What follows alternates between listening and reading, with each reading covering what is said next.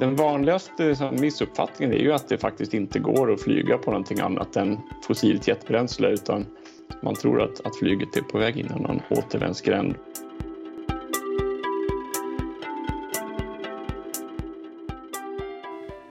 Hej! Varmt välkomna till ett avsnitt av podden Framtidskraft. Jag heter Karin Bodén och med mig har jag också Daniel Lövstedt. Hallå! Hallå där! Hej! Idag så ska vi prata om det här livsnödvändiga som vi är mitt uppe i. Den hållbara utvecklingen och omställningen ifrån fossila bränslen till fossilfritt.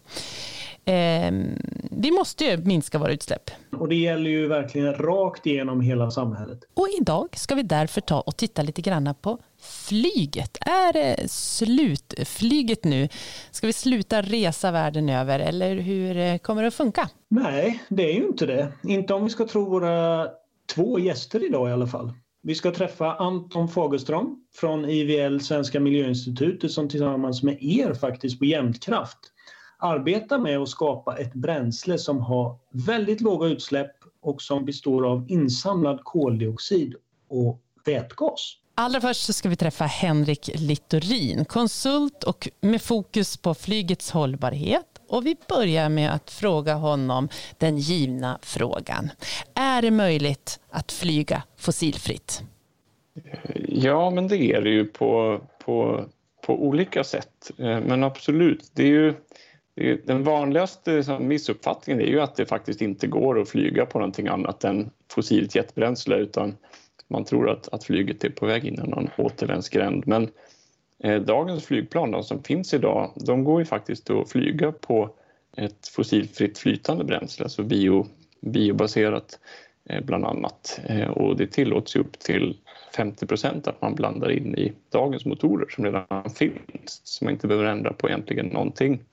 Eh, så det är den första, första delen. Och sen så har vi ju ett antal andra spännande Liksom, tekniska lösningar som gör att man kommer att kunna flyga på annat än fossilt jetbränsle framöver som vi väl kommer att prata vidare om. Så att eh, man kan säga att det finns dels tekniska lösningar som faktiskt fungerar redan idag men där det är kanske just det här med marknaden som, som har saknats eh, och sen så finns det ett antal jättespännande lösningar för, för framtiden. Mm. Men, men vad är det som, du sa det är marknaden som inte riktigt funkar. Vad menar du då? Eh, jo, det är ju så här att det är ju alltså vanligt och det är därför som vi har kvar fossila bränslen inom så, så många verksamheter, inte bara inom flyget än så länge. Det är för att det är billigt eh, att producera eh, med fossilt och det är en enkel teknik som, ja, det är många som känner till den och man kan man kan producera det på ett, på ett ganska okomplicerat sätt. Däremot så om man ska börja producera då, man säger som mer avancerade bränslen så, så krävs det ju en mer avancerad teknik och den är hittills ganska dyr.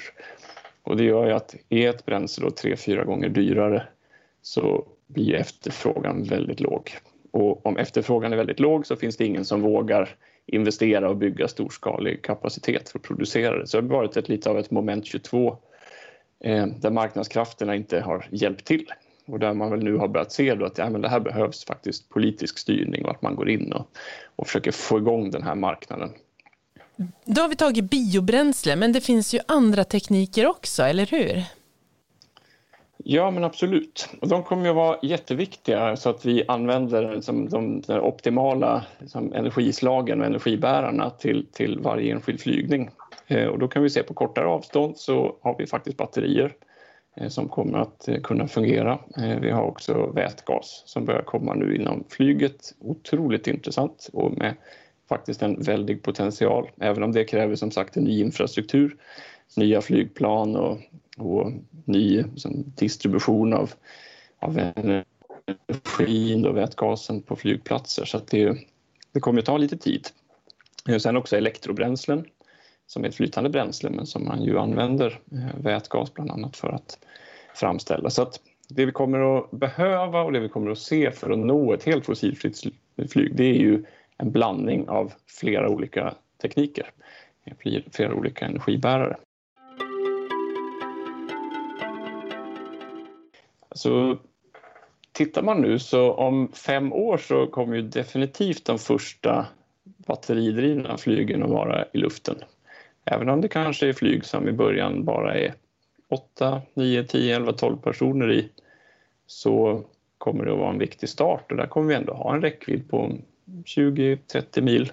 När man hör dig resonera här så angränsar ju då den bransch som vi kommer ifrån, energibranschen. Du pratar om el och det är, ja, det är biobränsle, det pratar vi också om och sådär. Hur, hur ser du att eh, energisektorn skulle kunna bidra till eh, flygets utveckling mot att bli mer fossilfri?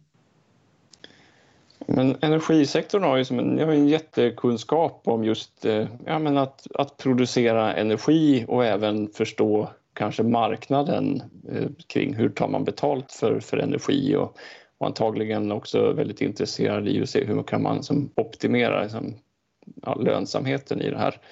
Eh, det man kan säga där är väl att det viktigaste för energibranschen är att man tar med flyget också i sina kalkyler så att man när man börjar titta på hur ska man producera energi framöver även ser hur, hur flyget finns med där. Att man inte producerar energi som är kopplat bara kanske till ja, ett visst transportslag eller till en viss lösning utan ser hur man kan skapa den här smarta produktionen där, där alla kan, kan få dra nytta av det. Sen också det här marknadstänket och se hur, hur kan man kanske då producera elen när den är som billigast och ändå sälja den eh, lönsamt.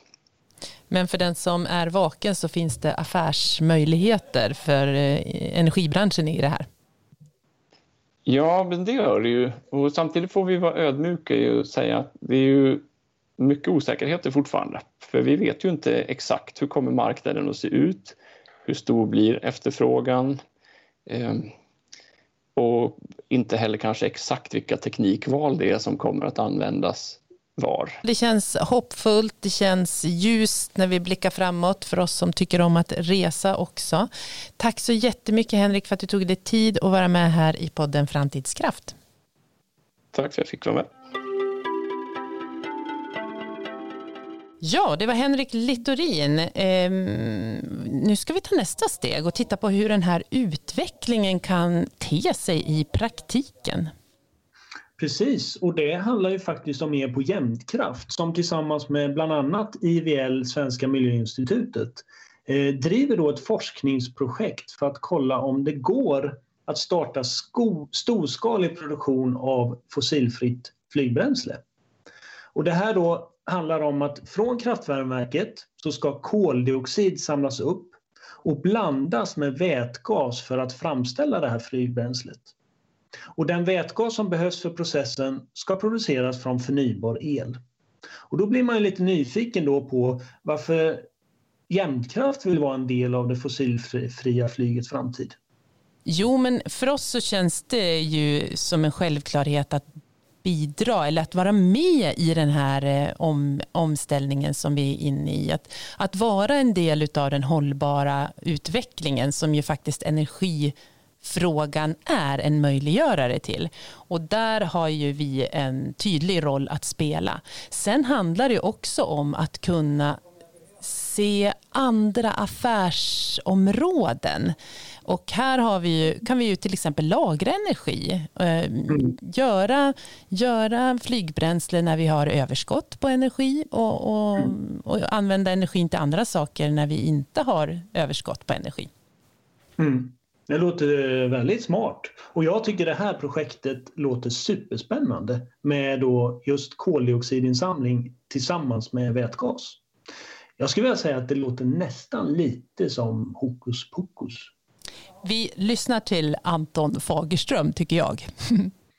ja, men det är lite hokus pokus. Det är tillämpad kemi och det kan ju vara lite hokus pokus ibland kan man tycka. Men det, jag tycker det är väldigt fascinerande just när ni säger att man kan ta fram ett väldigt energitätt, rent och klimatvänligt bränsle från egentligen rökgaserna som släpps ut ändå och vatten och el som de insatsråvarorna som man har här.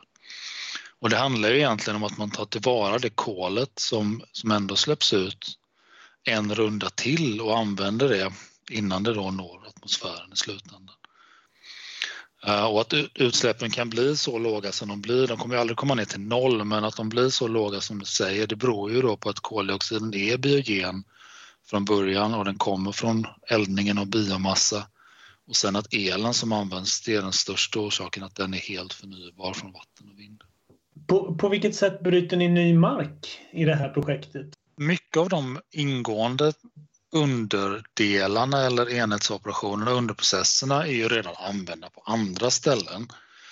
Um, men det är just kombinationen av dem och just för det här ändamålet som är eh, ny. Jag skulle säga att det är liksom det är fyra saker tror jag som man kan lyfta fram med den här studien och den här tekniken som är liksom unika på något sätt. Dels är det ju då kopplingen hela vägen från experimentell, experimentell utveckling på labb hela vägen upp till industriell tillämpning med ett tydligt syfte och att allt det ryms inom samma studie. Det har vi faktiskt med oss här, det är väldigt roligt. Och sen är det också den täta integrationen mellan kraftvärmeverket, elektrobränslefabriken då som är den som vi tittar på, men även fjärrvärmenätet.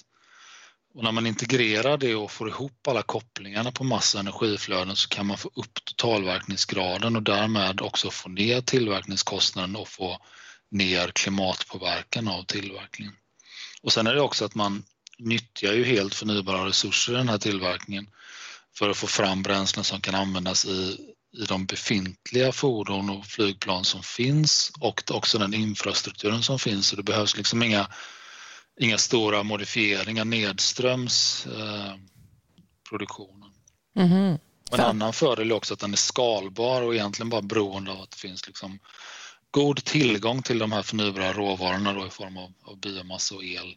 Och sen också väldigt viktigt att man får avsättning för värmeströmmarna, men det har vi här när vi kopplar till fjärrvärmenätet. Så. För när vi pratade med eh, Henrik här tidigare så pratade vi mycket om kostnaden för att tillverka, tillverka den här typen av bränslen.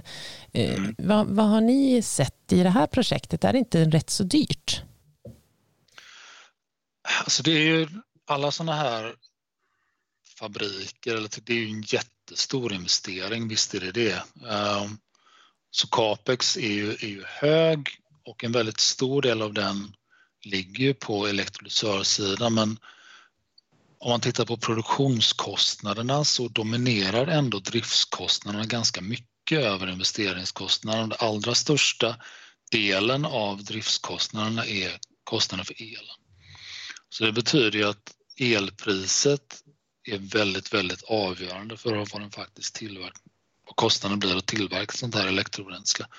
Och där har ju norra Sverige och kanske speciellt Östersund en väldig fördel för man har ju en väldig tillgång till förnybar el och billig förnybar el. menar, Sverige har ju bland de lägsta elpriserna i Europa och norra Sverige har ju bland de lägsta elpriserna i Sverige.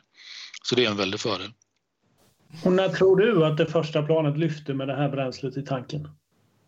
Jag tror det kan ske rätt snart, alltså. kanske snabbare än man tror. Uh, om allting går i lås kan en anläggning vara i drift och producera de här bränslena om fem år kanske. Uh, och då borde vi se uh, bränsle från den här anläggningen inblandat i flygbränsle vid samma tidpunkt i så fall. Det är en ganska cool tanke. Om det skulle vara mm. fem, det är inte så långt bort, fem år. Nej, visst. Vart flyger det planet tror du då? Vart, och är du med på det Anton? ja, det hade varit roligt. Nej, men då borde väl Jungfruresan kanske gå från, eh, från Östersunds flygplats då, eh, kan man tänka. Ja, vi hoppas på det.